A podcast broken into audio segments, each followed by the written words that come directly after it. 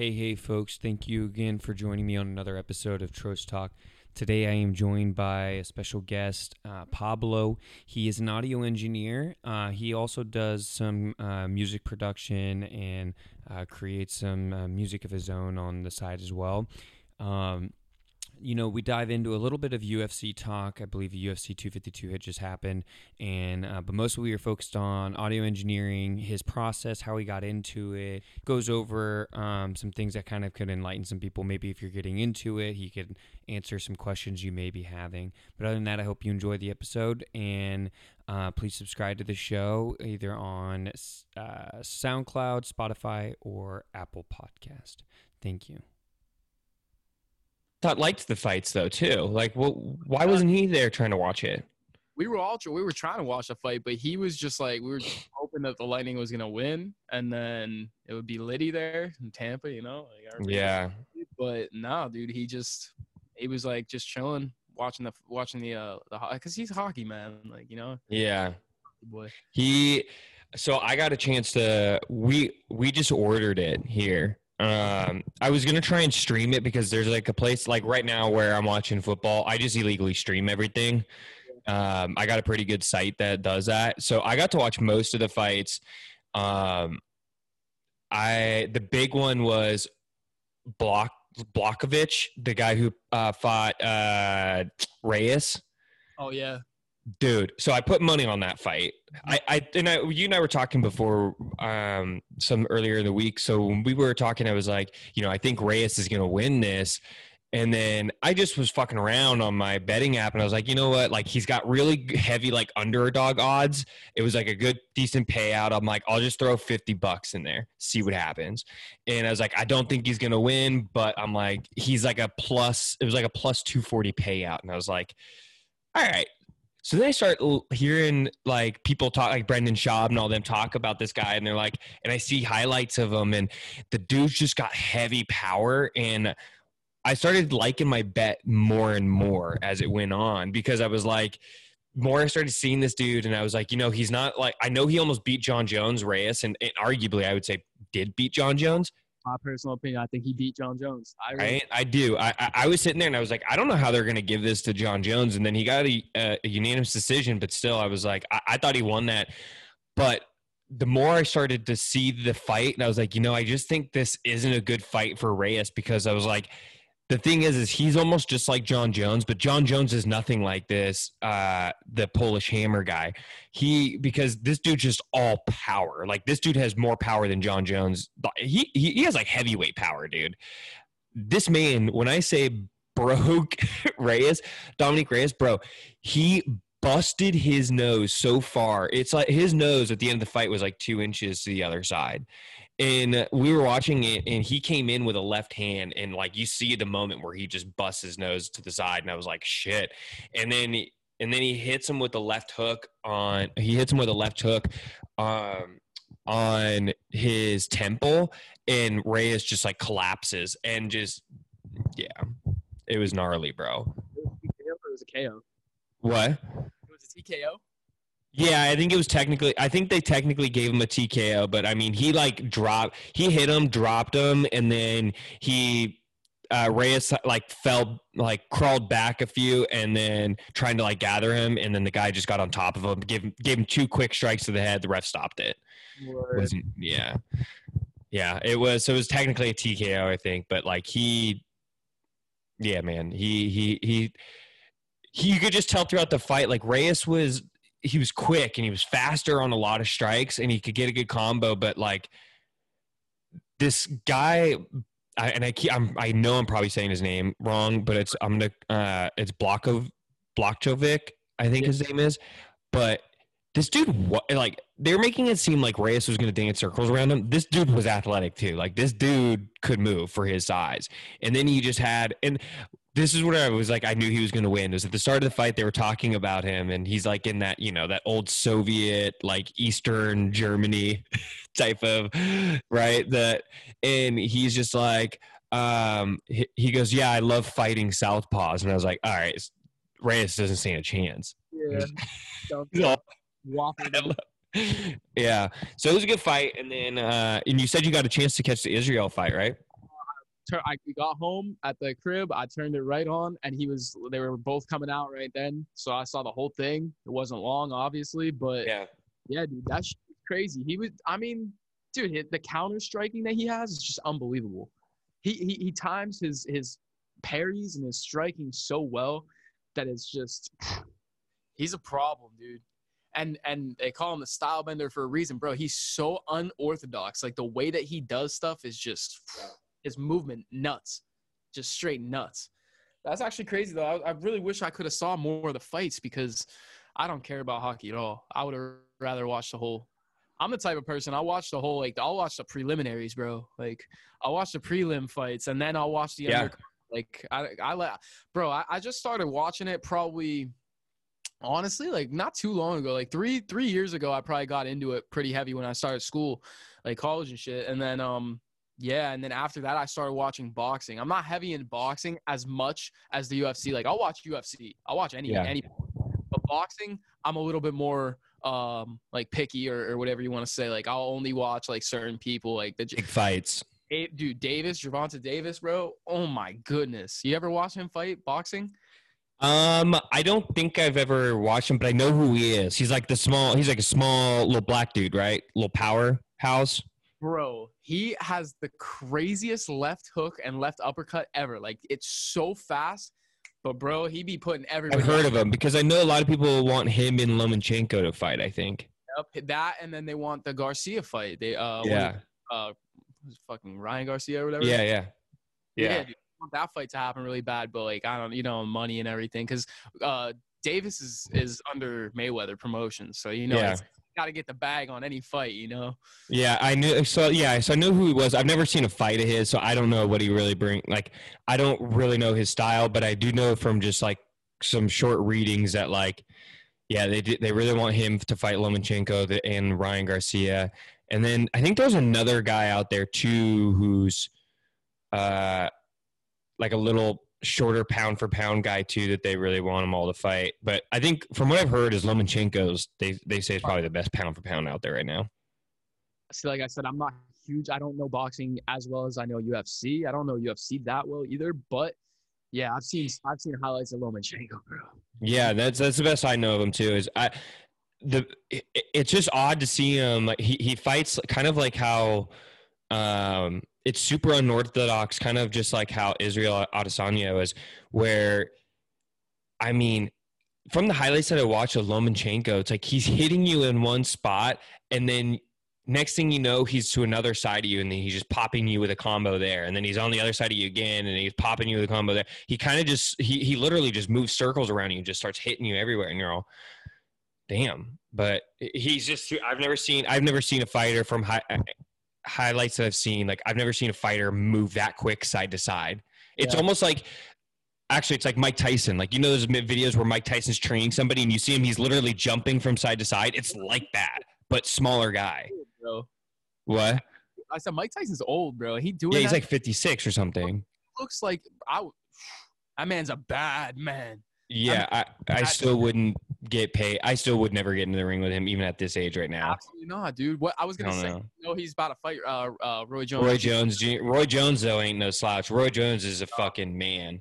No, for sure. I think everybody is is saying Mike Tyson is a problem. They're really like cutting Roy Jones Jr. out, but I don't know, man. It's gonna be a good fight. I'm definitely gonna be watching that. The thing is, is I don't know how Mike Tyson, while he's gone through phases, but he was like, he- I don't know. I just I don't know how serious Roy Jones got into training, and like Mike Tyson before these fights were going, like he was training for like three months, Yeah. where I think Roy Jones is like now just starting to train, Yeah. and so I I, I don't know. I it, it, it'd be interesting, um, but I think back in the day, those two fighting would have been a great fight. Would have been an incredible fight. Yeah, no. I know what you mean. I think it'll be fun as like a nostalgic thing right now, but uh, you know, I, I'm wondering, like, is is Tyson trying to like come back, or is is this just like a, you know, like I'm trying to do a fight or two and then just stay stay put again? You know what I mean? Or is he like trying to make? So from I, I listened to him on Joe Rogan, he kind of explains it, and he goes, you know, his whole thing was basically like, right now I don't know, but I, all I'm focused on is this fight. We'll see what happens after this. I just want to do this fight. This is all going to charity. So oh, we, yeah, and so you know, I think this is like, I think he maybe it's like that Rocky movie where he's like, I still got stuff in the basement. Like, like that's what that's what's going on. So I think he just has some demons he has to let out, and what a better guy to fight than Roy Jones Jr. So Yeah, I feel that. you know, at least now, even though it's not in their heyday and it's they're not even professionals anymore, it still kind of gives fans a oh, at least we got to see the fight we always wanted to see. Oh, yeah. So I know you saw. Uh, you definitely had to see what the the uh, the co-main event is. You know who's fighting the co-main event, uh. uh bro? Nate Robinson and uh, oh, oh, that's right, Jake Paul or whatever, like some YouTube sensation guy, right? Yeah, yeah, yeah. I did hear about that actually. That's so funny. I I don't know anything about this Jake Paul guy. I know like he's a big. He w- made it famous through Vine and like YouTube and stuff like that. Um, I know he's kind of like an outlandish guy, but Nate Robinson. The reason I would say Nate Robinson, he's just a professional athlete. There's just a difference. Like no difference. it's just a big difference. Like he he is a he is a professional athlete. Probably could have gone pro uh, in football too. I think he had D one scholarships in uh, football, and probably could have gone pro in football. I mean, it, he's just gonna win. It's just Yeah, there's no question about it. yeah. But See, I don't know. I don't, I've never seen Nate Robinson fucking box either, so I don't. He's pro- he's what he think he is what you think he is. He's just a small, quick guy. Um, he's probably got a lot of power too. He's like a little bowling ball, so. Yeah. for his size. He's probably got a lot of power. Um, but, but I wanted to get back to that Israel fight. So, yeah, I mean, what was kind of interesting was Paulo almost looked like he he just didn't know like it was interesting because this is the way I looked at it is he knew he was like, look, I can't just run in there, you know, head down and start swinging because he knew that's like you saw him like he wasn't super aggressive like Oh. at all. You look at his highlights into what you saw last fight, like Mhm. not this. He looked like a totally different fighter because you knew he's like I can't steam in there, but like he obviously he, he doesn't have the ability to fight backwards. And I mean it, he it was like he kind of just knew. He's like look I can't fight my fight because I I'll lose. He just knew he was going to lose either way. It was kind of interesting. And I mean how gnarly are those fucking leg kicks bro? I mean that that that's all Israel that he he destroyed him with leg kicks for the first round took all of his power away and then he's like well now now he has no power now I can get in there and stand up with him and too, like you're saying about um, you know, like he couldn't really like strike. He wasn't really aggressive too well. Is because every time he was trying to strike or anything, he would just get countered every single Yeah. time.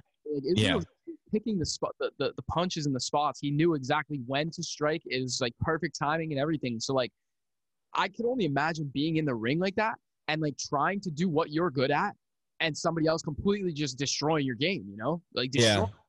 It, it's got to do something to you mentally in there. You know. Yeah, no, for real though, and it, that's that's how you know the other person is just this incredible fighter because when you do something like I can't even do what I'm best at because he he is so good, he can destroy my best attribute like it's nothing. Like yeah. You know, and Brendan. So Brendan Schaub, I I, I do like to listen to him because I think he's got some good intakes, um, uh, insights into the into the UFC. Him being the next fighter and everything, and you know, he uh, what he said about this fight with Paulo Costa. He goes, you know, to be honest, he goes, Israel could easily prepare for this fight. He goes, you can go find any fighter that's like Paulo Costa. He's just a big guy who just throws powerful punches. And he goes, you he's like, you don't think Pal, he's like, you don't think Israel's ever fought in his 70 plus kickboxing fights and his 20 MMA fights that he hasn't fought somebody like Paulo Costa. He goes, he's fought people like Paulo Costa all the time. And he goes, Paulo Costa's never fought anybody like Israel Adesanya. He's too, he's very unique. That's the thing, and like that's a good point to bring up. I think it gets kind of overlooked a little bit too. Is like so people could be very good at what they do, But if you are unlike other people, it makes you that much more versatile and like hard to um you know compete against and and train. Well, for. so the way I look at it is he. I think a good comparison is he's like Conor McGregor. Um, how Conor McGregor was when he was on his rise. If you look at just his body type, look how big Israel Adesanya is for middleweight. Like, now he's skinny, Skinny, but he's six four. He's got an 80 inch reach. He had an eight inch reach advantage on Paulo Costa. Like, think about Conor McGregor. Conor McGregor had like a 74. Most people Conor McGregor would go against, he had like a six, five inch reach on these people. And so he was a big guy who Conor McGregor had more power than Israel Adesanya does. Israel Adesanya isn't, don't get me wrong, he can knock people out, but he knocks you out because he feeds you 50 fucking hands in one round. yeah. And then the 60th, he finally just knocks you out because your body can't take it. definitely doesn't have as much knockout power, I'd say, as uh, as McGregor. He has the more. But the ability of that long reach, he's lanky but but strong, and you can't bring him down. I mean, I know McGregor has been taken down, but you know, for sake of argument, he's a pretty good uh, takedown artist or a defense player person. Uh, he's a great striker. They they're just similar to that way where you look at the middleweight division, and generally these people are like six foot to six two. Israel Adesanya is six four. You know, kind of like that lightweight height. Um, Yeah. But he's skinny, so he's 184, and then he's super lanky. He's got 80 inch uh, reach advantage, which is just way more than most people in his division. So he can just tag you with precision and accuracy from further back than you can. Mhm. Hell yeah. What do you think? Who do you think will be uh, a good matchup for him to For beat who? him? Do you I was- think, yeah, Israel Adesanya? Do you think he's got a loss in his near future at all, or do you think? Bro, honestly, nah. Uh, he's he's too unique, man, and he just gets better. He's just getting better the whole time, and I don't know too many other fighters that that come to mind that I'm like, yo, I think this will be like an easy. I mean, even even with the Jon Jones situation, like they've been they've been saying about fighting each other for a long time. That'd be a great fight too, just because Yeah, what weight division you think they do that though? Ah, that's the thing. I don't know. 205. I ah. Have no idea. I really don't even. I I, don't Probably know. have to be because Israel Adesanya. He, I mean, he, I know he made 184 uh, Yeah. for the fights, but um, you know, he probably walks around at like 195, 200. So it probably wouldn't be hard for him to make 205. Yeah. Yeah, I would. I would. He pretty much just wouldn't have to cut weight. Like he could probably, he pretty much just could just train and go straight from training to weigh in. He probably weigh in at like 204. Yeah. Um. That. Well, I think the thing is, like I said, is just the, um, the the lankiness of both of them. That they're so long, and like you said, like they're so strong. You know, they're both so quick. Leg kicks are a big part of both of their game. Yeah. I don't. I can't really t- remember too well how how much I've seen Israel Adesanya's like ground game, but I mean, obviously Jon Jones. As soon as he gets you on the ground, dude, those elbows, man, those Johnny Bones Jones elbows, they come Yeah. quick. That's the thing is so I think his takedown defense is just really good because nobody's ever gotten him to the ground. Like yeah, I don't. He's not like he's not he doesn't want to go to the ground. That's his thing. So his whole thing is just deep takedown defense. He just tries his hardest to not get taken down. Um, which I I don't know. Is there a is there even a a middleweight like wrestler right now who's like a heavy i can't think of one i know i don't uh, know all the darren till probably could fight him he's long and lanky. Yeah. he's pretty big. Uh, i think he's a pretty good striker. I think he could stay in there with uh, israel adesanya. I think that could be a good fight. I think darren till's about a year away but he needs a he needs a couple wins. Um, but I think he he's somebody who could do well against them. And then I guess there's this guy Leon Edwards that everybody talk is talking about, who's supposed to be pretty good. Yeah, I haven't seen honestly, I haven't seen any um any clips from him as well either, but I've heard a lot of the good things about Leon Edwards for sure. Yeah. So I'm gonna have to Um, some research, you know. I'm gonna have to look up some some people and get back to you on that or something. But yeah, either way. But um, so man, how you been? How has everything been going lately? How's uh how's the music treating you? music is going good. I've been just trying to stay busy, trying to make uh, make songs, like you know, trying to get clients down here in Tampa now. Um, Yeah, I actually just had a session today with this artist. His name is uh, Dustin. He's from uh, he was from New York, and he actually just moved down here too. So Oh, really? yeah, he literally just moved there like a month ago. So he came through here. He was pretty fire. He was laying some stuff down. He's just freestyling some shit today. But yeah, I was gonna say, what what uh what uh genre of music is he doing? Hip hop. yeah, he's like doing like rap, like rap, like type shit. No, no auto tune or anything. Just like actual like rap. Nice. Yeah. So what happens in these sessions then? So uh, say a guy hits you up. He's like, um, he's like, hey man, like, you know, I want to pay you whatever it is, say fifty dollars an hour or whatever, right? Mm. What? Uh, how does that normally go down from you guys? Um, so basically, uh, see, all right. So a little preface here, a little little introduction, quick. So when I was in Philly for like four years in school, I would uh, I started out with this one girl. Um, what my roommate actually found her and was like, yeah, like we have a studio, like she come through, whatever this, that, and third.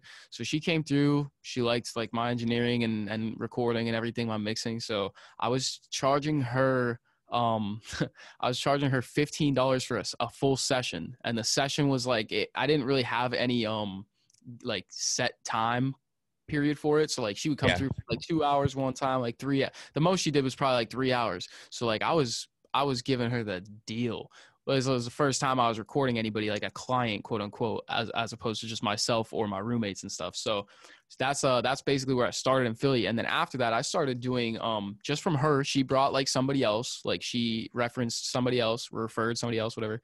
And then they brought me another person. That person brought me another, and it just tumbled from there. So Mhm. after that, within within two years, I'd say in Philly, I I probably recorded over fifty different people at least, at least. And it just all literally, I didn't. I swear, I didn't do one one amount like anything for marketing. Nothing. Nothing yeah, everything just word of mouth. everything just came from word of mouth. They would come in, they would post on their Instagram, like tag me and stuff, and people would just hit me up on Instagram and be like, "Yo, like you got a studio?" I was like, "Yeah, this that." So then, like obviously, the price, my price went up because I was just like, I can't do five dollars an hour anymore. That's absolutely asinine. I was just like, yeah, so um the the I I priced my price went up a little bit and then I eventually got some better equipment, spent like couple couple thousand on some new equipment and then it just even got better from there, you know. And uh at this point now, like you said, people will hit me up and basically I'll just tell them the price and that's it because this is the thing. A lot of people don't know but like when you when you get into the recording business and stuff like that, what do you think of when you think of like these big rappers, the Travis Scott, the Drake, and stuff? You see them in the studios. You see all these huge mixing boards. You see these big speakers. You see all the mm-hmm. equipment and stuff. right. If if the reason they those studios have all that equipment is because back, I don't know exactly how long because I'm I'm not over here saying that I'm a genius at this stuff either, but back a long time ago everything was wasn't recorded digitally. It was all recorded anal- analog. So it was on actual tape machines and stuff like Mhm. that.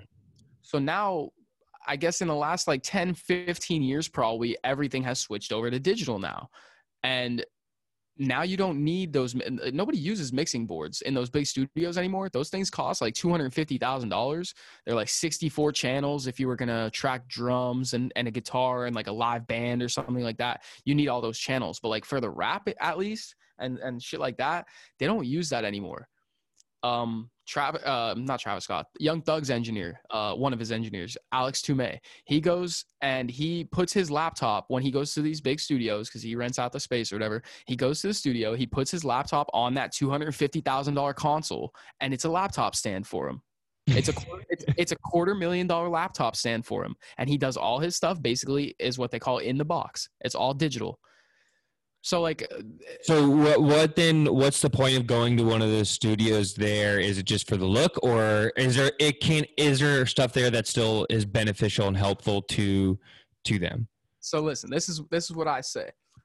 Um, the look is huge. Obviously, it's the entertainment business nowadays. It's the music business first, quote unquote, slash entertainment. It's entertainment.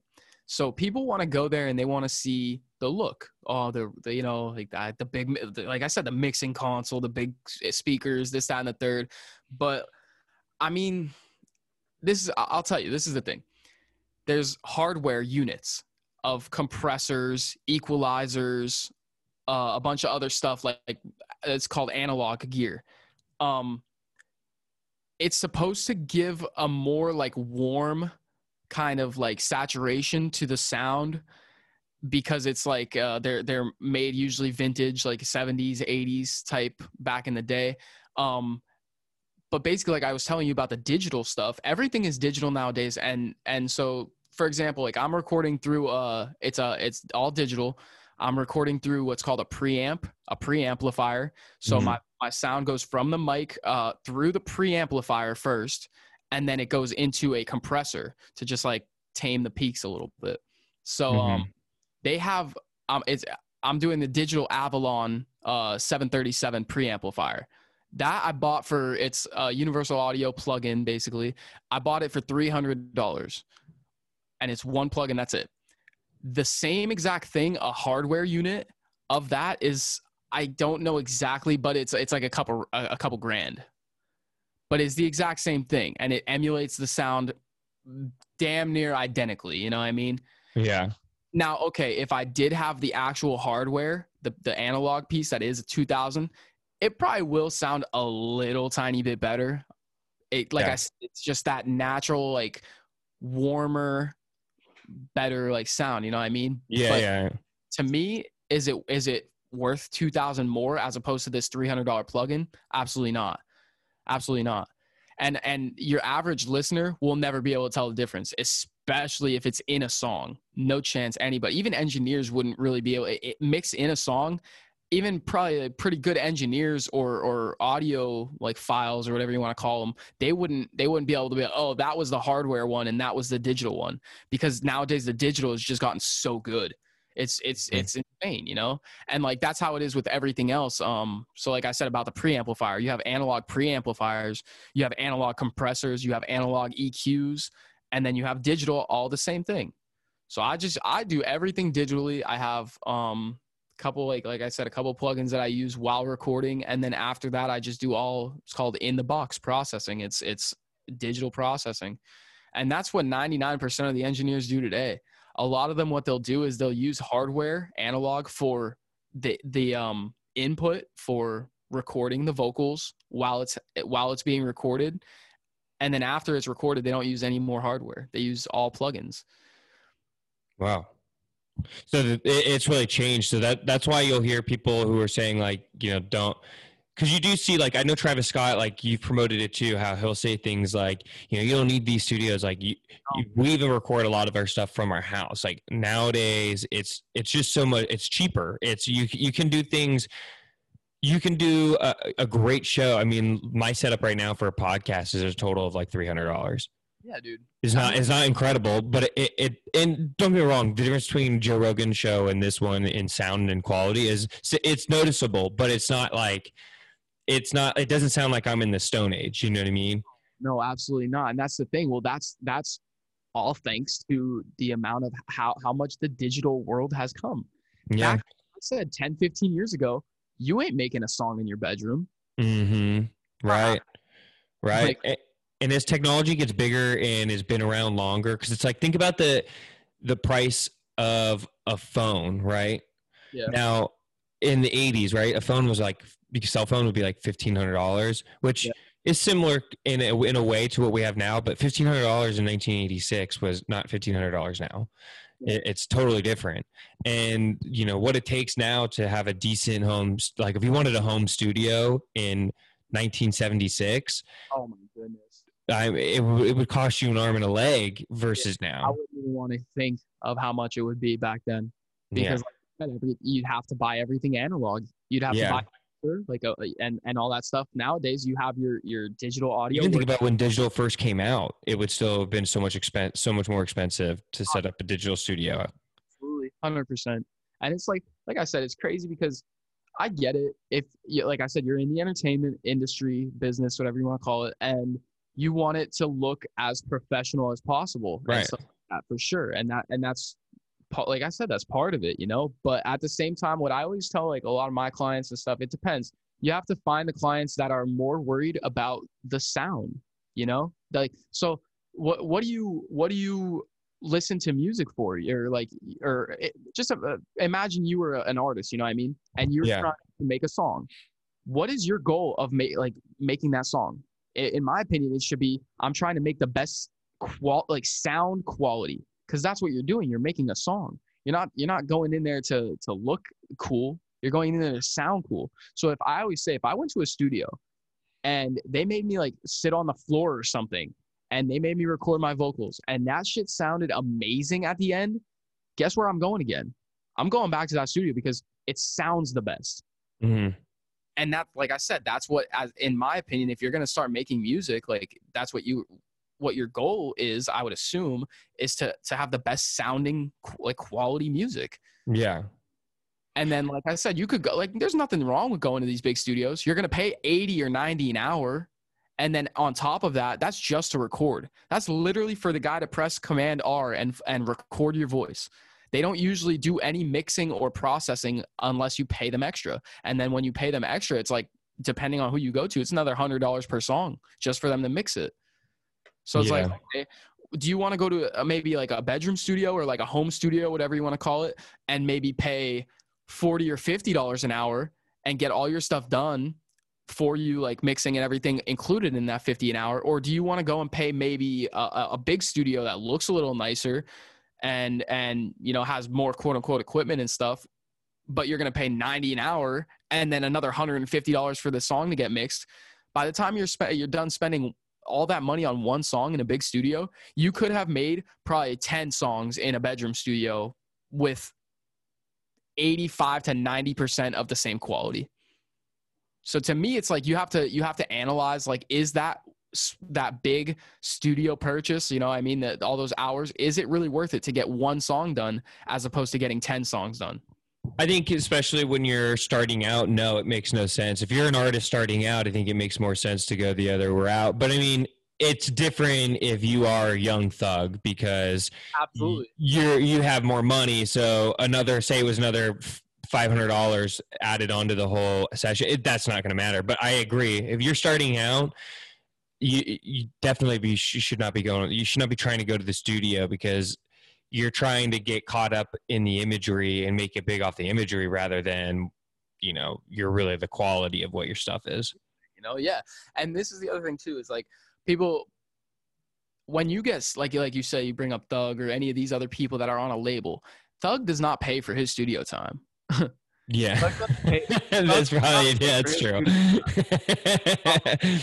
basically none of these guys do. And like i don't know if you saw um yeah i know you said about travis earlier too like dude travis uh that netflix documentary that he came out with like last year or something it was like look mom i could fly yeah, in that he's he's recording for Astroworld, which is I don't know how many times platinum by now. It's probably two times platinum, if not it's it's at least platinum right now. Platinum sell, selling definitely a platinum record. Yeah. Um, dude, he's he's in a goddamn uh, like an Airbnb in LA or something, and he's he's fucking on a on a seat, and he's got a a a, a fucking bed, Cheat. Yeah. bed sheet over him and shit. And I'm just like, okay, if that's good enough for him, he's selling platinum records under a goddamn bed sheet. Don't try and tell me that you need to go to a studio to make a platinum record. It does. Yeah. You're not going to tell me it, uh, you know. But but getting back to the thug thing now, the when you're under a label like that, the label um they they pay for all that stuff. They pay for all that stuff. They I don't I don't know exactly how it goes, but like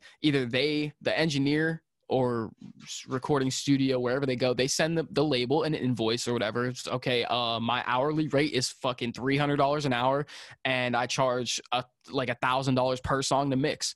And they send them the whole total and you say okay you want to do 10 songs for your album or whatever this and that like this is what my rate is. Send the invoice over to the to the label and the label says okay here you go cuts the check. It's because like you, you realize how much money they these labels really have that's Oh, they have millions. They Yeah, have, they have mil- millions, if not billions. yeah Um, yeah, no, I agree. So, how did you get into? How did you get into this world? What, like, what was the first day that really kind of gave you the bug about it?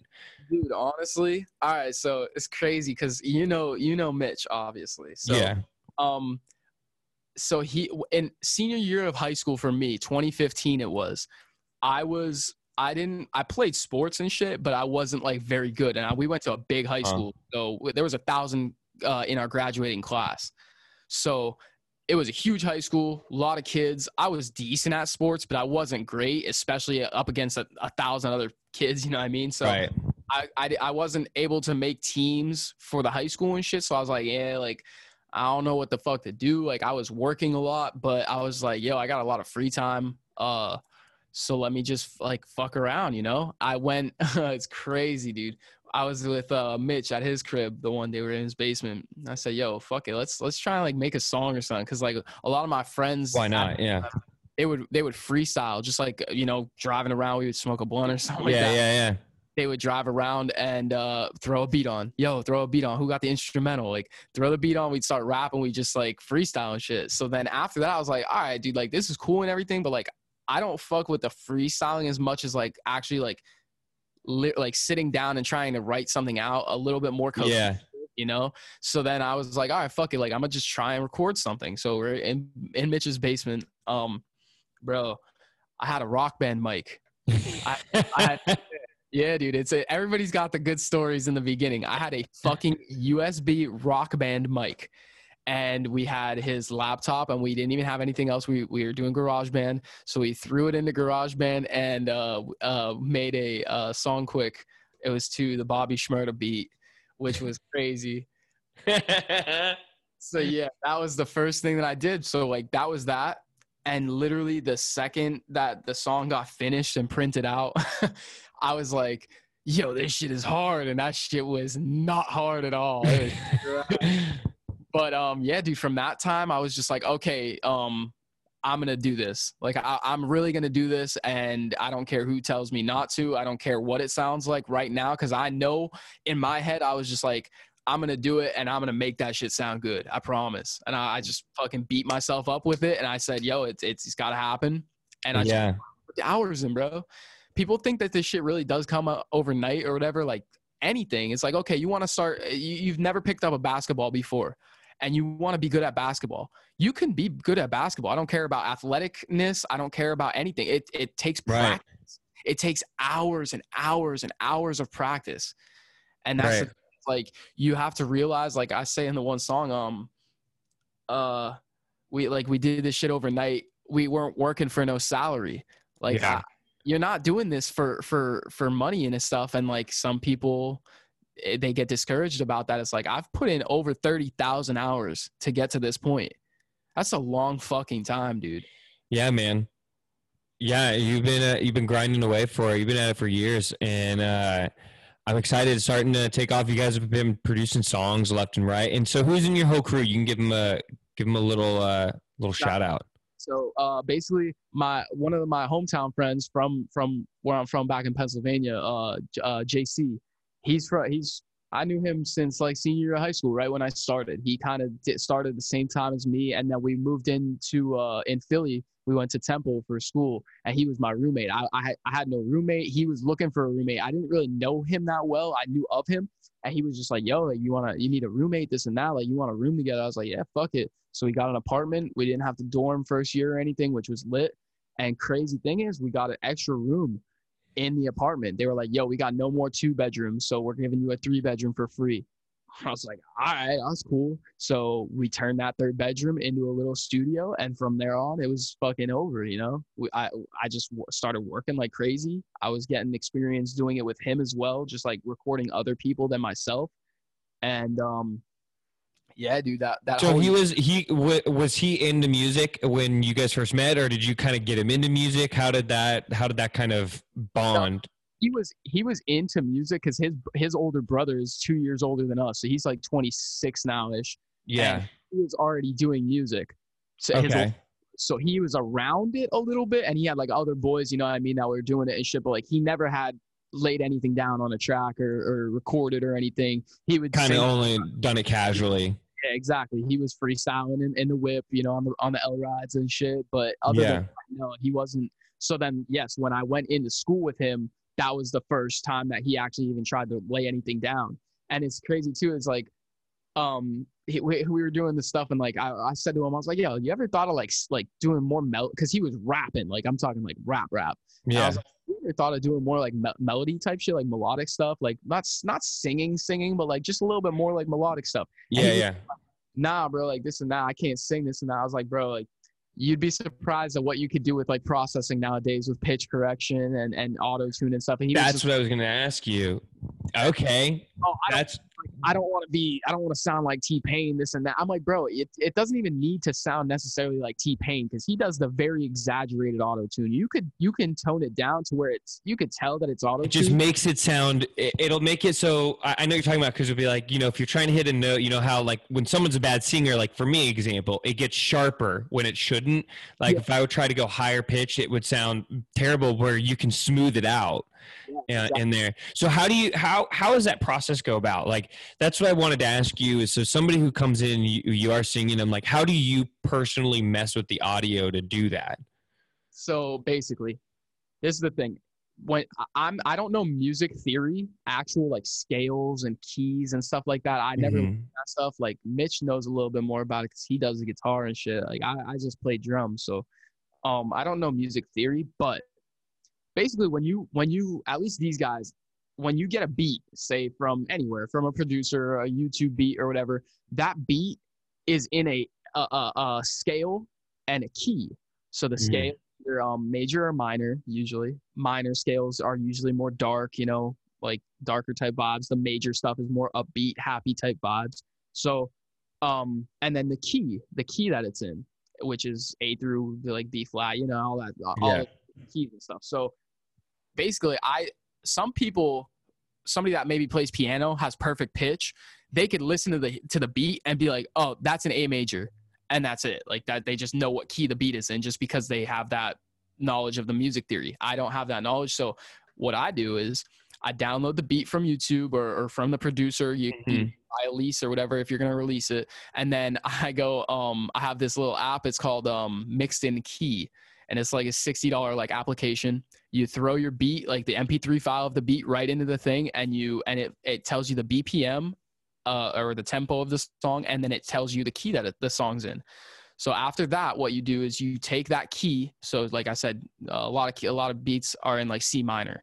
So you'll take that C minor key and then you'll put that into the auto tune, and then as long as the artist is in that, usually what they do when the artist sings, they sing in that same key as the beat because they, you know, it's trying to be in sync of, with the beat. So um, yeah yeah, you just put it in C minor, and basically the auto tune just does does the work. Yo, people, it's it's not as complicated as people think.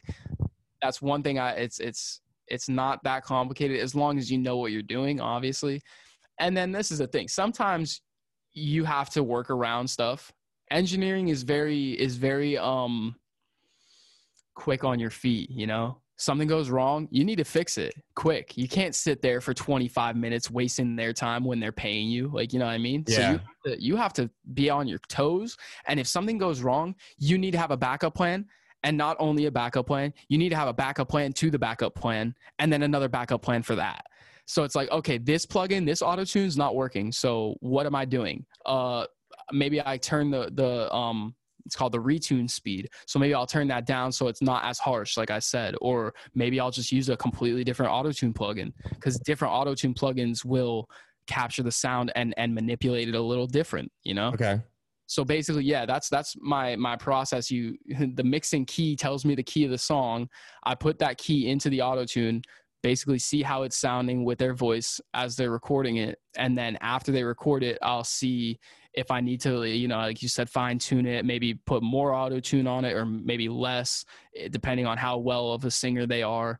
Um, and then if it really just isn't sounding good, then I could I would switch over and use a different auto tune plugin and then yeah and there's also this other thing it's called melodyne and that's much more of like that's like something that you would see like the Weeknd use or or like Uh-huh. uh, somebody really knows how to sing. Because even these guys like people think oh like oh that's the Weeknd like he's that's his voice or like Lana Del Rey or any like any of these pop stars or any singers they're oh that's them. That's how they actually sound. You're right but there's pitch correct on every single one of those voices that you hear. I pro- I 100% guarantee it. Some Yeah. sort of pitch correct. It's not auto tune where they're sounding like T Pain, obviously, but like you said, what what Melodyne is is you record the audio into this this little program, and then you could literally take the pitches and shift them up or down wherever you want if it, like you said if one thing's a little sharp you could bring it down a little bit or if it's a little flat you could bring it up just a little bit and it th- those little adjustments really take a performance from like a, a, a like 85 90% up to that 100% like really just crisps everything up you know makes Mhm. it sound radio ready Okay. So when there's a so there is a difference like and how you would and what you would how you would approach if a singer was like say a Travis Scott and how you're trying to fix their voices versus the Weeknd. Because if somebody's like say technically just a better singer you may not have to use an auto tune plugin. You could probably just do some finer tune pitch per,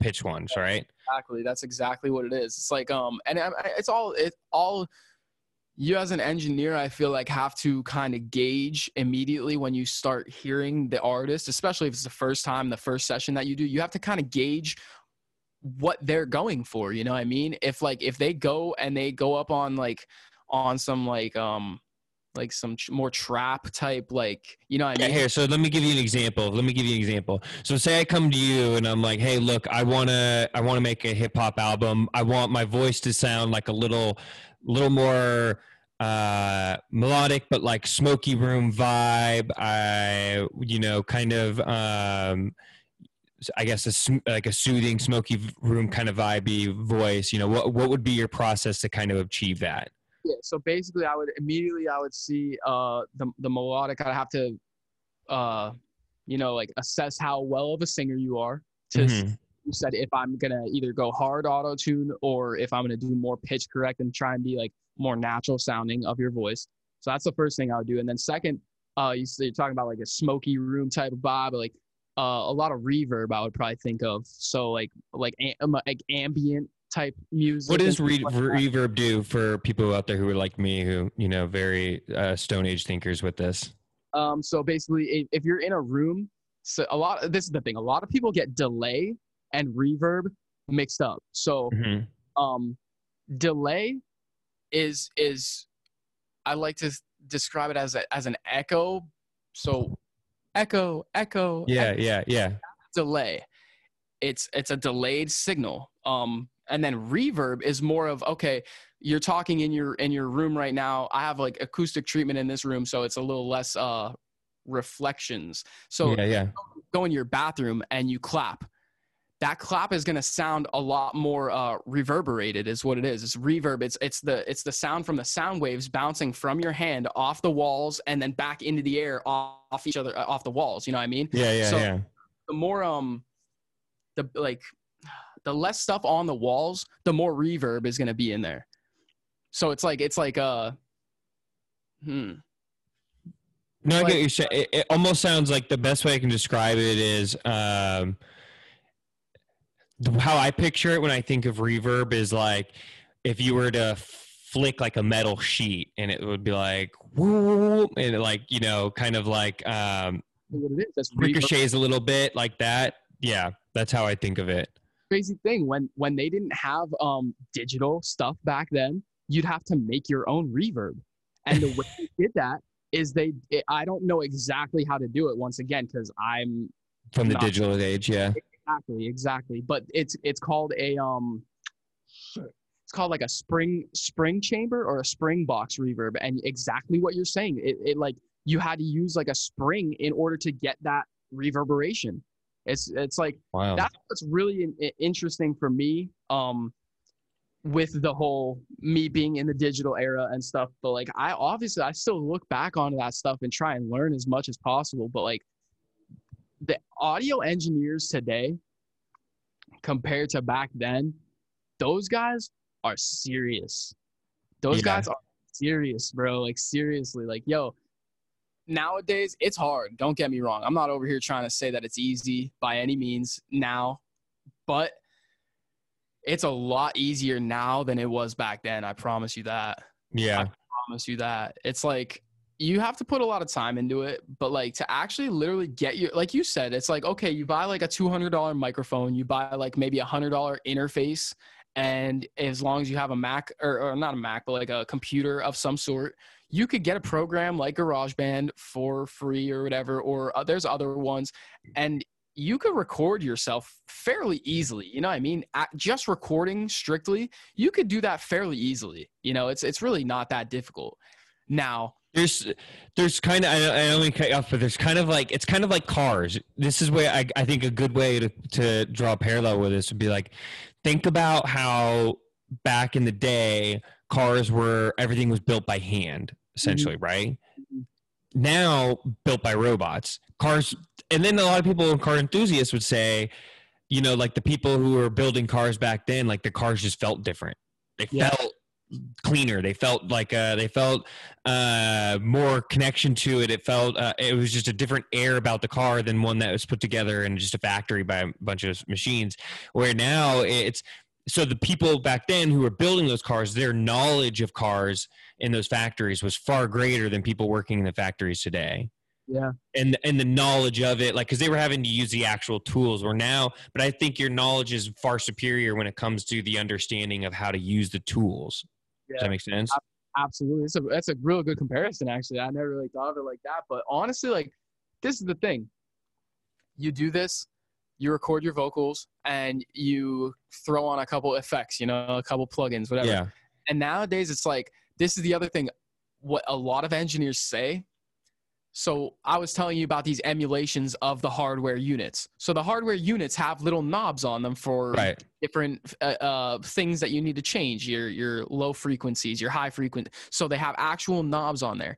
The plugins on your screen have the exact same knobs, but listen, there's a big difference when you're clicking a mouse and and and changing something and hearing that change real time in headphones or monitors as opposed to if you actually have your fingers on that knob and and it, I don't even know how to how to really explain it but it's like you could feel it go through you it's like it's a little yeah different. It, it's more ha- um hands on hands on. It's just like it's hands on. It's like okay, I'm I'm moving this knob, and I could hear what's changing, as opposed and just because like I said, you're feeling it with your hand, as Yeah. opposed to just clicking it with a mouse and changing. It's like okay, like do I really know what it's doing? Like I don't know what I'm like what's really yeah happening. yeah there's I'm- that mind that mind muscle connection that mind muscle connection exactly yeah. what it is. It's exactly. yeah no i totally understand that um that's really interesting so how how long would it take then for you to put together a song if someone kind of came with you now you've added the reverb into it um now like what would be the time period from you cleaning up that all the audio and then um making it sound i guess the the way he would come in i would come in requesting it to sound Yeah. Um, basically, it all depends on them the most because like some people come in here like I have this one guy like he actually is crazy. He flew from Philly to come down here and record with me in Mhm. So he took a two-hour flight to just come and record me. Obviously, he has plenty of studios that he could go to in Philly.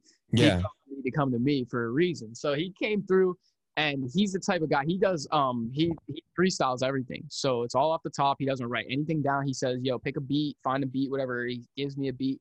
He says, "Load it up." And then he just goes straight through and he, he might stop like after the first verse or whatever. He'll do like a whole verse and he'll be like, "All right, I'll do a hook now real quick or whatever." He'll just do the whole hook and then he'll stop and then he'll do one more verse or whatever this out and third. So basically like he's real like he knows what he's doing, you know what I mean? So he'll do that thing and as as he does that whole thing, I'm like already like pre-mixing it, you know? Like I know it's going to need EQ, it's going to need to get equalized, it's going to need a little bit of compression, it's going to need some delay and it's going to need reverb. Like everything that you hear on on the radio has some instance of reverb on it, some little bit of delay here and there or throughout the whole thing.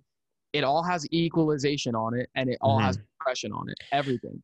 So w- with the compression, what it- does the compression take out? Like, um, you know how like sometimes if you hear bad audio, you can kind of hear it like scratch, like a scratchingness on it. Does the compression kind of take that out a little bit, or what does that what does that tool do?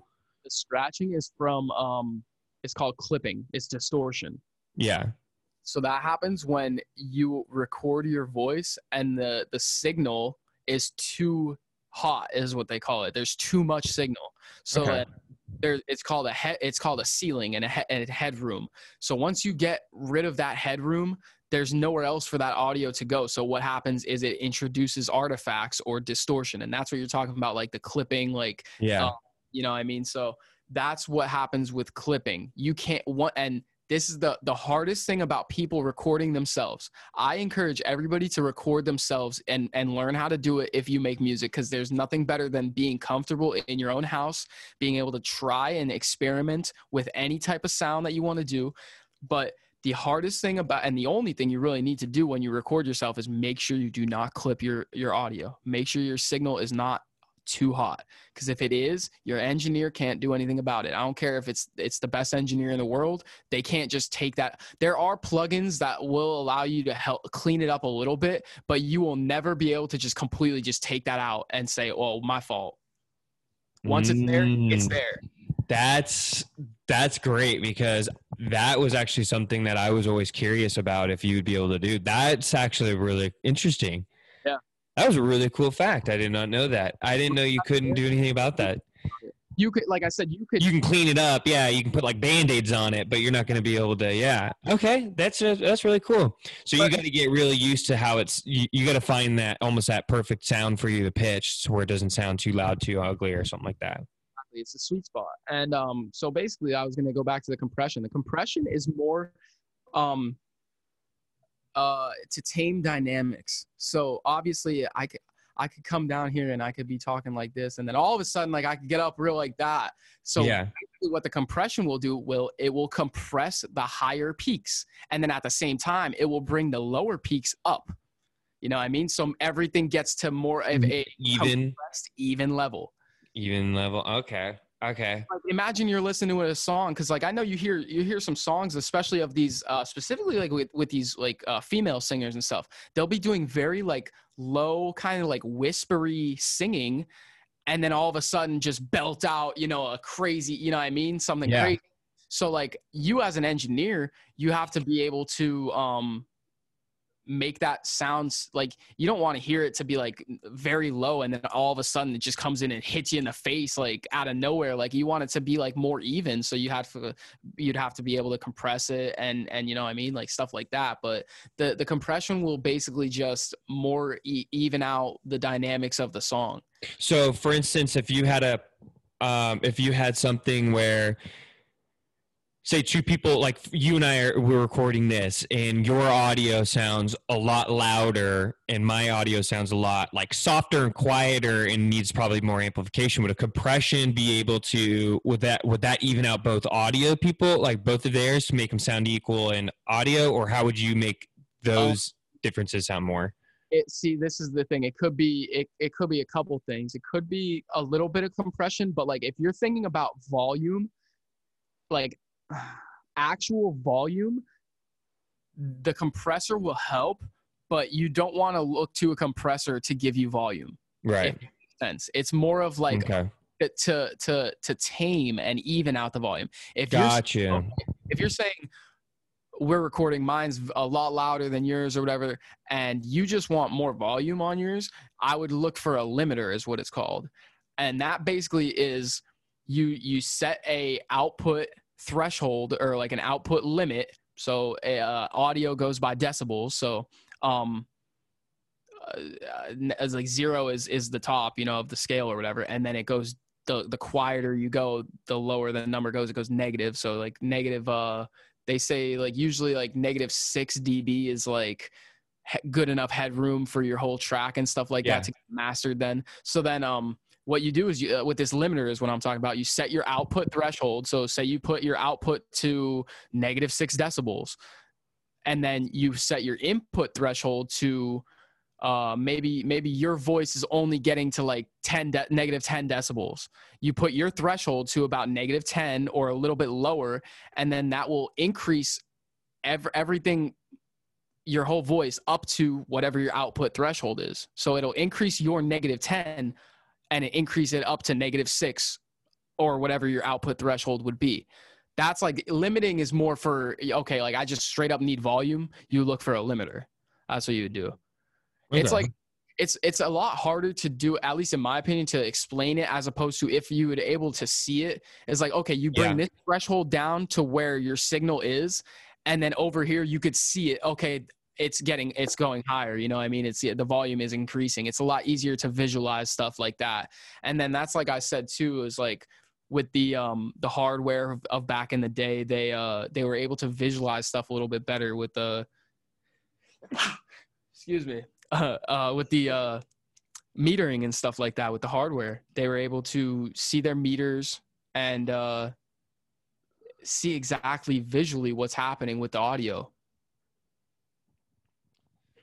That's very that's very interesting. I I so I didn't know, man. See, this is why I wanted you on. This was very interesting stuff because I I have you know it's it's cool for me to ask some questions about things, particular things I know nothing about, and um, you know, um, lear- just learning a lot about that. Like I I truly did not know. I almost thought it was like Photoshop, where like when you were talking about how you with clipping, like you can't really clean, like you just can't take that out.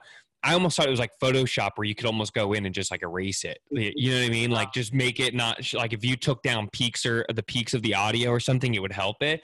I didn't know that. That's really interesting and cool. Um, so I did have a question with this too as well, where if the guy comes in and say, you know, how you were talking about earlier when he's recording, he'll come in and he'll maybe he'll like he'll go in and he'll find his hook and he he comes in with you and he wants to listen back to it. Now are you able to go in and match the audio with the the beat where you specifically wanted it?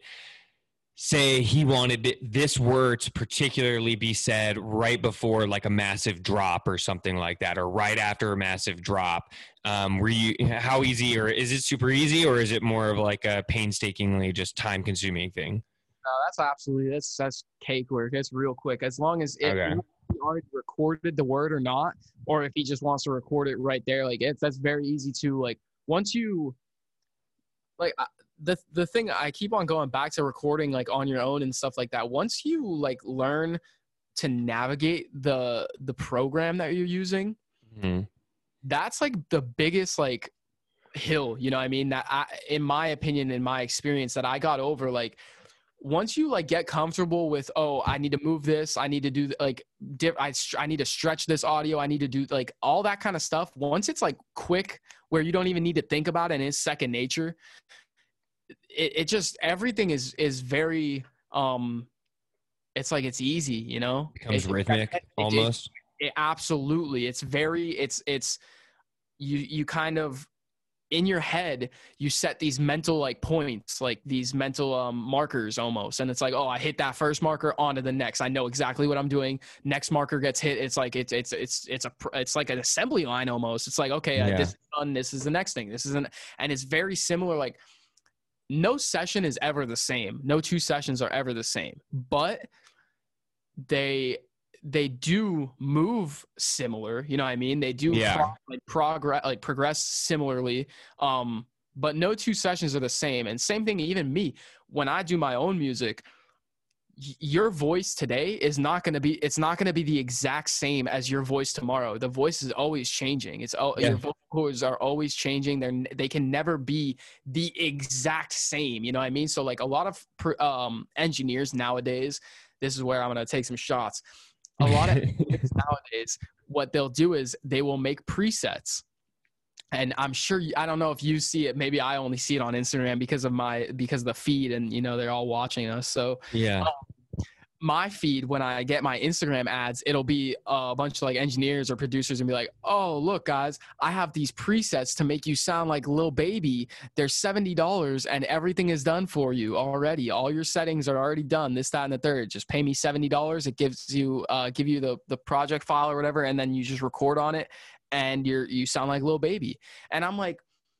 That's the one thing I hate when people come in here or whatever and they're like, "Oh, make me sound like A Boogie." Well, guess what, buddy? You ain't a boogie, so you ain't sounding like a boogie. That's how it is. Yeah. I can, I you say, okay, like I want auto tune. That's that's different. But like, I, you can't say, give me the a boogie voice, or give me the Rod Wave voice, or the the Travis. Like, no, like they, you need to manipulate your voice to sound like that, or you need to. It's not gonna really work. Like, you know what I mean? But Yeah. basically, back to the preset thing is once again, like I was just telling you, my my voice is not the same every single time. So how do you think if you get one preset of all your settings the exact same, how do you think that's gonna work if maybe you do okay, your first song you want to do a um more of like you said, like m- maybe more like a chill smoke out type, like like singing like laid back type Mac Miller. Yeah. Okay. Yeah. Do you think the same settings are needed for Mac Miller as opposed to Travis Scott? Absolutely not. Absolutely not. So how do you think that seventy dollar preset is going to work for you every single time? What happens when you want to make a- an energetic song like like uh like X or something like that? What happens then when you're screaming in the mic? Do you think the settings are going to work? No. So like these these people are are kind of um I, I I I use the word loosely a little bit because everybody's getting to the bag. You know what I mean? You got to get to the to your money however way you you can. If you're if if you're selling that product and people are buying it, then that's cool. That's I have no problem with that. But it it kind of sucks for me is because me being in the in the the industry, the taking my craft so seriously and all like I Yeah. said, the hours that I've done to have somebody say, "Hey, look, you could buy this seventy dollar thing and everything's done for you all the time." I'm just like, that's a load of bullshit, and it's and it and it kind of just like Yeah, it, it's like the difference. It's the difference between the the pop star who's like pretty much just a model where they have everybody making all their stuff versus the person who's actually making their music Yeah. and trying to produce their music out there. I get you. Exactly. And it's like it's like I put like I said, I put these thirty thousand hours in and you're gonna tell me that you could just buy this little eighty dollar program and that's gonna give you those uh, all the knowledge that I got in those thirty thousand hours? You're crazy. Yeah, It's like it'll it'll be all right. It they probably do sound decent, but like I it'll said sound cookie cutter though. It'll just sound super basic. exactly. It's crazy because I went out I was in LA, bro. I was in LA. I went to the studio in LA. Um, had some decent credits of like people that they worked with and this, that, and the third. I was out there for like a week or something. I was like, yo, I'm a, I had all my equipment too. And I was just like, yo, like I, I want to go to the studio. Like I want to, I, I don't want to be in my bedroom real quick in this, excuse me, in this Airbnb. And uh, yeah, dude, I went to this studio and this bull pulled up a, uh, uh, basically a preset, man. He had all the, and like he didn't know at the time that I was an engineer too, which is cool too. I do that. I go in there and I'm just like, yeah, like I just been making music, and they're like, oh, word. And then you could try and see if they're gonna try and get one up on you real quick or something like, oh, like I'm gonna just give this man a preset or like I'm not really gonna do like what I need to do for this guy, like. But long story short, basically he pulled up a preset. Um, we were uh, my my man JC was recording in the booth, Yeah, and outside the booth and I was watching the engineer because I was trying to see what was good. And I'm watching the engineer. He fucking pulled up a damn preset, and I was just like, God damn it, dude, not again. Like, are you serious? Like, I'm paying this man to do this. Like, it's not, that's not even engineering in the, at at that point, in my opinion. Like, that's Yeah. just clicking two buttons, dude. Like, anybody could do that. ex- eh, for real anybody could so then it wasn't sounding good and i said yo uh you want to try this auto tune plugin? Or like you want i gave like i asked him a couple things. He like looked back at me and was just like oh you know you know like di- like the differences and stuff? I was like yeah dude, it's gonna sound a lot different. He's like oh yeah i'll try it out. Put the put the plugin that i told him to put on there started sounding a bit like a lot better right away. Yeah, like dude if i didn't know what i knew we would have sat there and and and it would have just kept on sounding like trash. He wouldn't have tried to change anything because like he like i said he had the preset. And and sometimes like i just said before the preset doesn't always work. It might work sometimes for what you're going for like you get a Tory Lanez preset or something like that and you're doing the the the like yeah, you know that that Tory Lanez type sound of yeah, whatever. It might work if you're doing those type of songs but what happens when you try and do a singing like chick type of song like like Yeah. i'm strong or something like you know I, like like it's gonna be different yeah. No, for or, yeah, or if you're trying to go from because Tory Lanez is uh God, what's his big thing? Um, his is uh, what's his big in the oh my goodness, his big intro he always does for every fucking song. like um like in in liddy Like it- like very it's very heavy reverb it's like auto tune like whipping up dope back on road like that kind of shit. Yeah. Like, he'd be like singing uh or i mean uh like yelling I would be like, I be talking that. Oh, I do my own stunts, Jackie Chan with it. I do my own stunts, Jackie Chan with it, and it's super. Almost reverb too. It's a weird auto tune. He has a, he doesn't have a distinct voice, but yeah, if you wanted to do that, and then your next song you wanted to sing somebody who was more like an Anders, Anderson .Paak type of, uh, you know, slower slower type of style. That's not never- no, that's not gonna exactly. It's just like, bro, like, does that sound similar? right. No. So how do you think? Why do you think that all the settings are gonna be the same? They're gonna be completely different. Yeah, it's gonna look. It, it'll. It, it it would just it would sound your second sound your second song would sound completely out of out of tune. It Yeah. would it would sound. com- I would imagine like you were recording two different songs at the one time. yeah, literally It- it's like and like i said if you're if you're there's there's definitely uses for the presets i'm not completely bashing them at all if you're at your house and you don't want to um, learn how to engineer and and you know process the vocals and stuff like that and you still want to be able to like at your own house get a rough idea of what it would sound like after it's mixed. Maybe you have somebody that you're going to send it to that that's Yeah. going to mix it and stuff.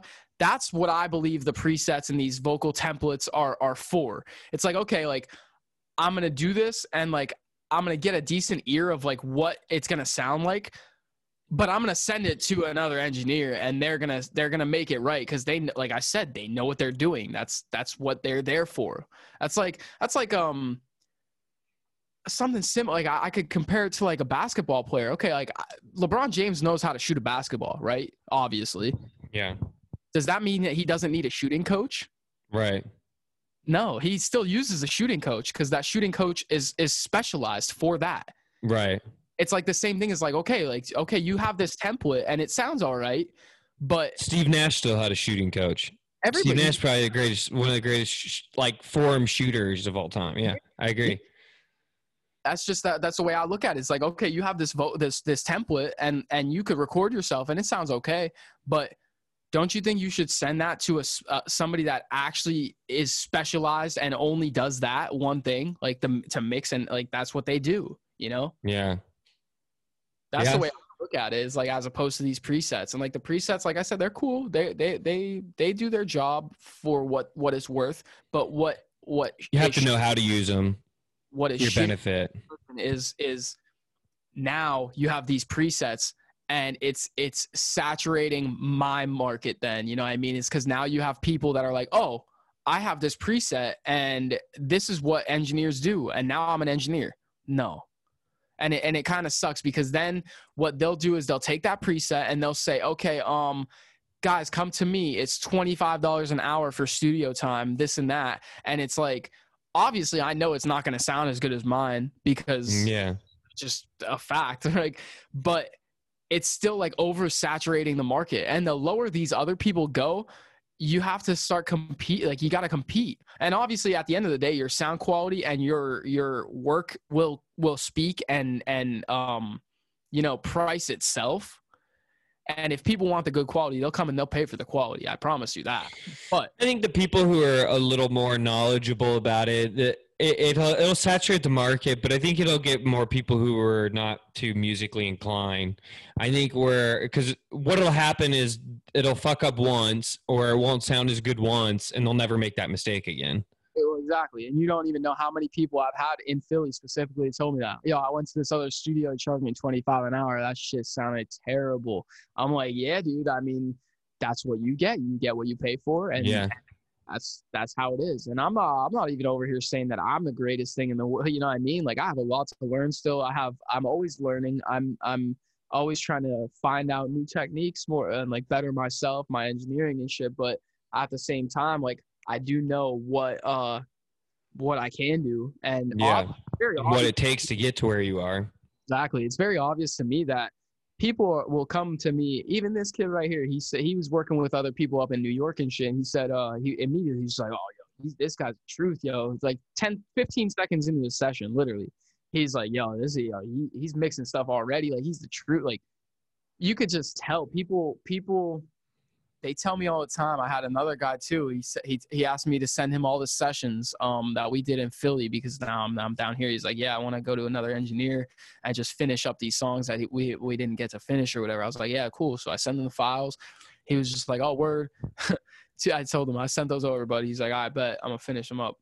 two, three days later, he literally texts me back on Instagram. He hits me in the DM. He's like, bro, he's like, you really, he's like, you really dipped out on us, bro. Like, I go to these other engineers and they're just ass. They don't make me sound like you did, like this and that. And it's just like, at the end of the day, I always say it's like, it really depends on the the vibe and the connection that you have with the artist too is like because if i'm not comfortable with the with with the session going on i'm not going to be able to make my best work no, I totally, and that's why like when I when I talk to people, like even before my show, I kind of have the same mindset where you know, like I text you today, I'm like, hey man, like no worries, like grab something to eat before you get down. Like I totally know you just got done with a session, like smoke a bowl, relax, like don't come in like feeling high strung. You know what I mean? Like I don't want you coming in feeling stressed, like you gotta feel it, like you know, you told me you're like, well, I'm not sure about the entertainment value. I'm like, that's up to me. Don't worry about that. Like, just come on. Like, I can pick your brain. I can get all that stuff out of you.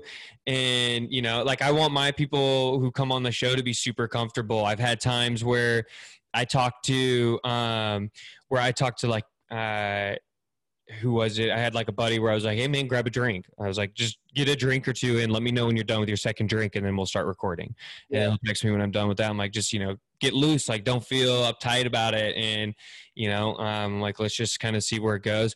So it, it's, um, I, I totally understand that mindset, and I agree with it 100. percent I think it's you got to be able to have that. Um, that uh, relaxed state and not uptight where you know you feel like you're thinking about it. You want to be free flowing it needs to be free flowing exactly. And it's like yo that's the biggest thing that's like i i'm literally going to keep on coming back to about recording it in your in, at home and stuff like that. It's like like i said if you're not if if the artist isn't comfortable whether that be because the engineer is looking at him a, a weird way or something maybe he's up there like dude you if you got if people could hear what Young Thug sounds like before you actually hear what Young Thug sounds like, you would absolutely like you you would hate it. I promise you. Travis Scott, same thing.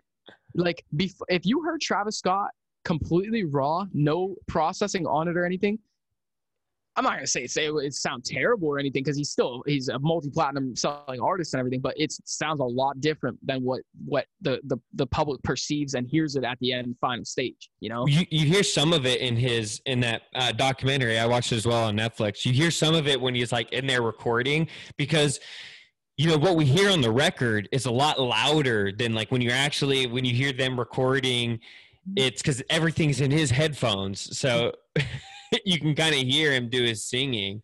Dude, that's crazy. Um, Real quick. And yeah, you. I, I fucking um, saw this uh, Post Malone interview, and when he was he was doing his uh, I forget what song it was for Kanye West for the Life of Pablo, the the yeah, yeah. and he was just like, yeah, man, like he's like, that's Kanye West out there, and I'm in the booth, and I'm just scared shitless because I'm I'm here, lit singing, and in my headphones I have the effects on, and he's like, I had the I have my reverb, my my auto tune on it, or my pitch correction, everything, so I'm singing, and like he's in the studio, and like I don't think that he hears with the effects on yet, and he's just like, I was just scared shitless because that's Kanye West, and like in my headphones this sounds fire, but like when I take these headphones off, like I can only imagine what it sounds like. You know what I mean? And, yeah. and Post Malone, and he's he has a good voice. He could sing. Once again, they still use pitch correction on him and He's stuff. an interesting one. Yeah. Post Malone. Yeah. Talk about a w- weird dude and just a weird vibe. I mean, don't get wrong. I, I think he's probably one of the the sweeter guys you'll ever pro- I would imagine come across. Never met him, never talked to him, obviously, or anything like that. But he just seems like a genuine person. But a weird, interesting guy, man.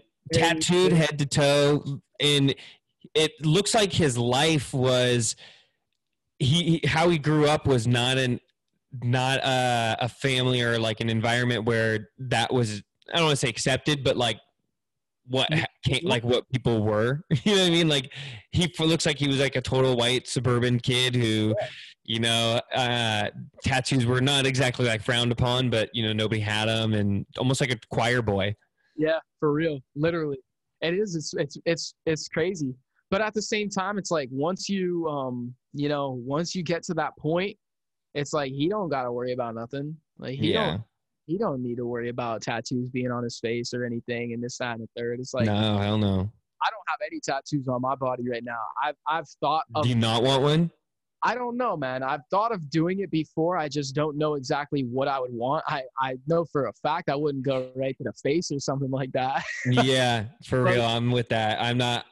But- I, I'm definitely. I'm definitely gonna get more tattoo, more tattoos, but I am not going to be getting my face tattooed. yeah, Face, neck, and back. I won't get tattooed. no. Other Yeah. than that, I'll cover anything else, but I'm not gonna get my face, my my face, neck, or, ta- or my back. They Yeah. just don't sound interesting or pleasing. But um, No, so I mean, I, get? What? I, I don't I don't know what exactly I would want, but I would pro I would start like on the shoulder or something like that maybe. But I don't know. It's Generally, arm is always the first place anybody goes. I, I went forearm. I mean, pretty simple, pretty basic.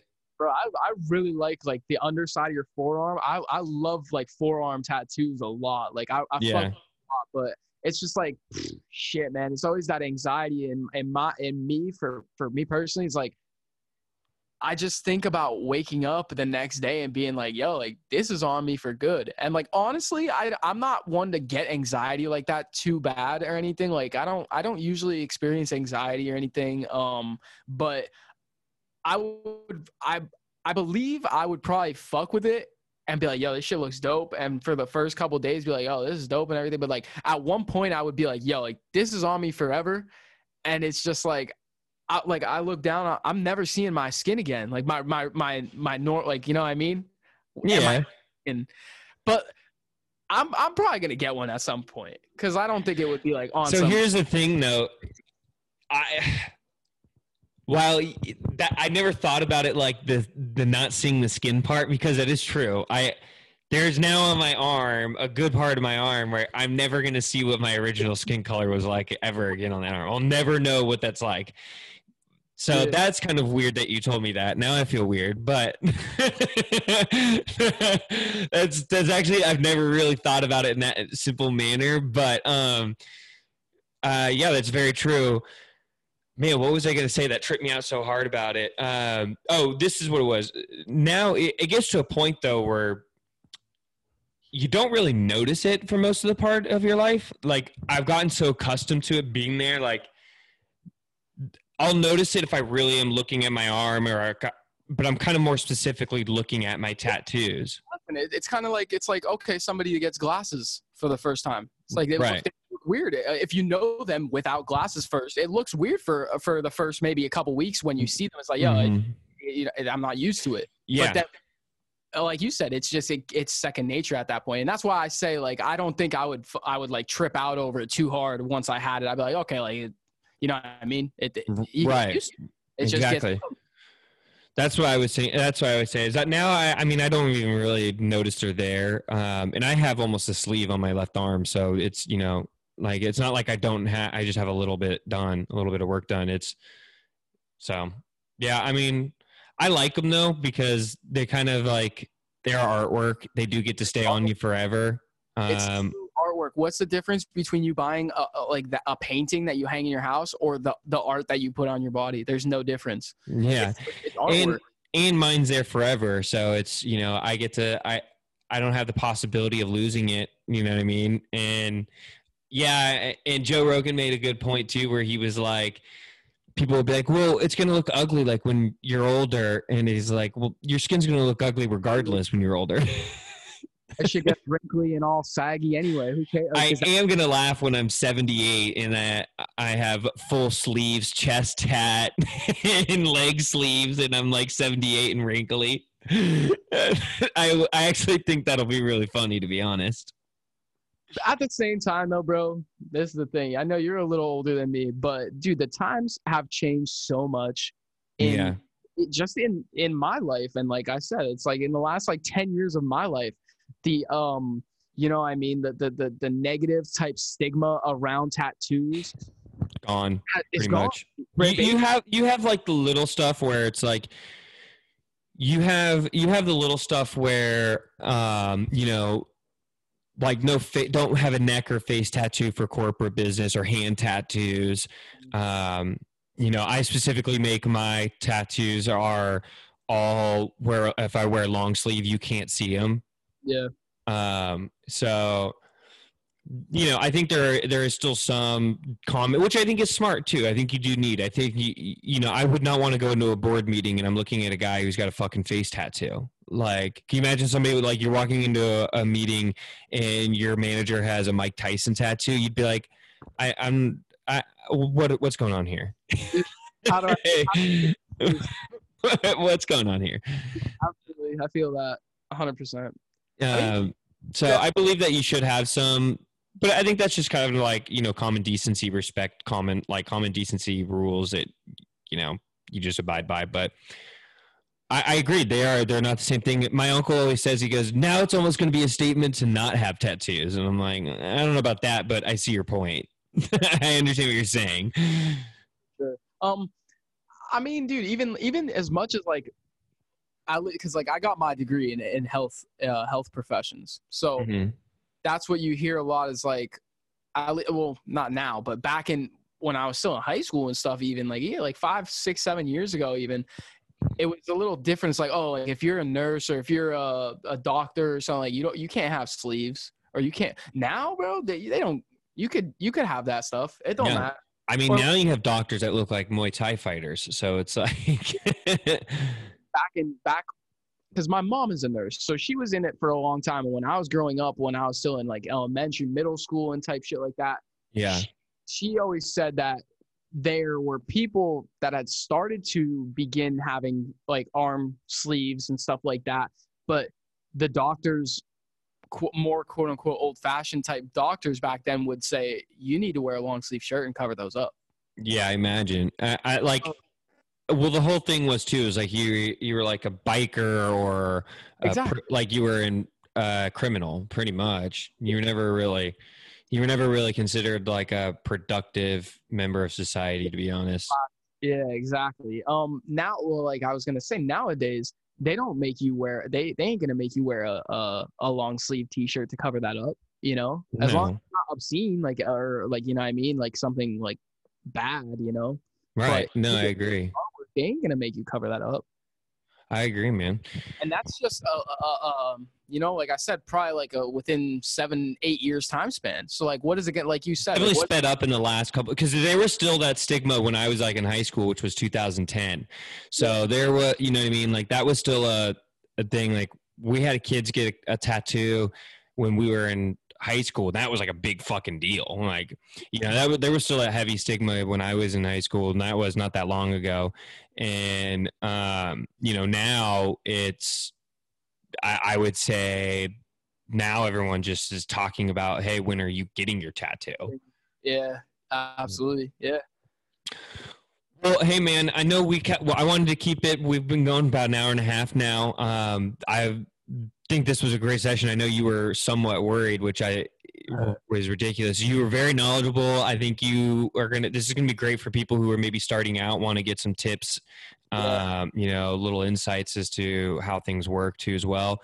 Um, I really enjoyed this. Um, I would love to have you on again. I am going to be in town next week, and we're going to record when I'm there and bringing all my stuff. Um, have you? I imagine you've traveled with before with all your audio stuff. Can I bring it on carry on, or do I have to put it on the plane? Um, you could bring it on carry on, but they will. Uh, you, like put it out. yeah, you need to take it all out and stuff. Cause like I brought when I went to LA, like I said, I brought my um, I brought the interface and I brought the mic, and they made me like open the mic up and everything, and then they they made me like take the interface out and shit too, and like all out the box and everything. And I was like, Okay. Okay. Cool. "Let you take it Okay. Okay. I was I was curious about that. Um, because of that clock potato kid who got in trouble where he like made a potato clock or something like that and they thought it was like a bomb or some shit. So I was like worried. That's basically What? what? that's basically what they said about my the microphone and shit. Cause like when it went through, I only had it. Um, what happened? I had it like in the in the. It's like a wooden box, like it's a microphone. And then it went through like the little, you know, the little scanning thing, like whatever. And then they they they stopped me at the end, and they're like, "Ah, you got to come over here." I was just like, "Yo, what the hell?" And then they uh they were like, "What's this?" And I was just like, "It's a microphone. Like, open it up." And like they were like hesitant to open the microphone. They're like, "Open the Oh gosh. Yeah. I'm like, dog, it's a microphone. Like, take it. Like, I don't know what you want me to do with it, but like, take it out. Yeah. Microphone. Like, Yeah, so that's what I was wondering. I'm gonna do that because I want to bring all my stuff out. I have a couple people who want to like record when I'm out there. Um, uh, so I'm excited. We'll get a couple sessions, but man, I had a great time doing this. This was this was honestly a great. Um, you know, this is kind of more of what I want to do with my uh, my podcast is get people on who you know who are more knowledgeable in certain areas and just really kind of pick their brain and um, let them do their talking, just share their knowledge, what they do have, and uh, you know. So this was a great episode. I thank you for coming on. Um, I appreciate you having me, man. please give out, please let everybody know, like you know, give out your contact info. Also, you know, uh, tell them about 2020 and For you sure. know, Uh, so yeah, we were talking about um the the the whole group thing and stuff. I I stopped after saying about JC. I left out my man Joey Allen. So Yeah. shout out to Joey Allen real quick. he ain't getting left out either. But yeah, so basically we have like this little. It's like a. Uh, I'd I'd like to think of it more of like a collective type. I mean, we do make group music, but it's it's a collective, and we all do still have our own solo music. So it's like, uh, it's JC, it's uh, myself, Pablo, and then Joey Allen, and we have a collective that's uh, titled 2020 Music. Uh, we're on Apple Music, Spotify, Tidal, every platform. We have a bunch of stuff. We uh, released a single called Paranoia probably about uh, a month ago. So that's doing well. It's on Spotify. Um, getting a lot Nice. of international international attention now. Like a lot of people from like uh like Portugal, just a bunch of other places that like it's been popping off a little bit more. But yeah, um, so that's that's basically what's going on. I I'm currently like in Tampa, Florida right now. I got a studio down here, so um, you should hit me up on Instagram at 2020 underscore Pablo or uh, at Vision Sound Studios. That's my studio page. You should go on there. I got a bunch of content on there from artists that I've worked with in the past. Uh, includes some like Dream Chasers artists, um, like Meek Mill's label and stuff from Philly. So there's um, uh, shout out Poundside Pop. He he was one of the guys that I worked with back home. He's a real cool guy. Um, he's he's making big moves right now, millions of views on YouTube and shit. But yeah, so basically that's that's about it. Just wanted to see what's good. Um, check in with my man's Trost over here. Yeah. So we'll probably get this aired in about a uh, about a week. We'll we'll put this out, but uh, please. Uh, thank you guys for stopping by for another episode of Trost Talk. Uh, you guys can subscribe to my channel as well. Uh, I am available on Apple Podcasts, Spotify, and SoundCloud as well. Um, Pablo, thank you so much for coming on, and uh, I will see you in a week. For sure, y'all. Once again, thanks for having me. I appreciate it. All right, take it easy, man. Be good, yo.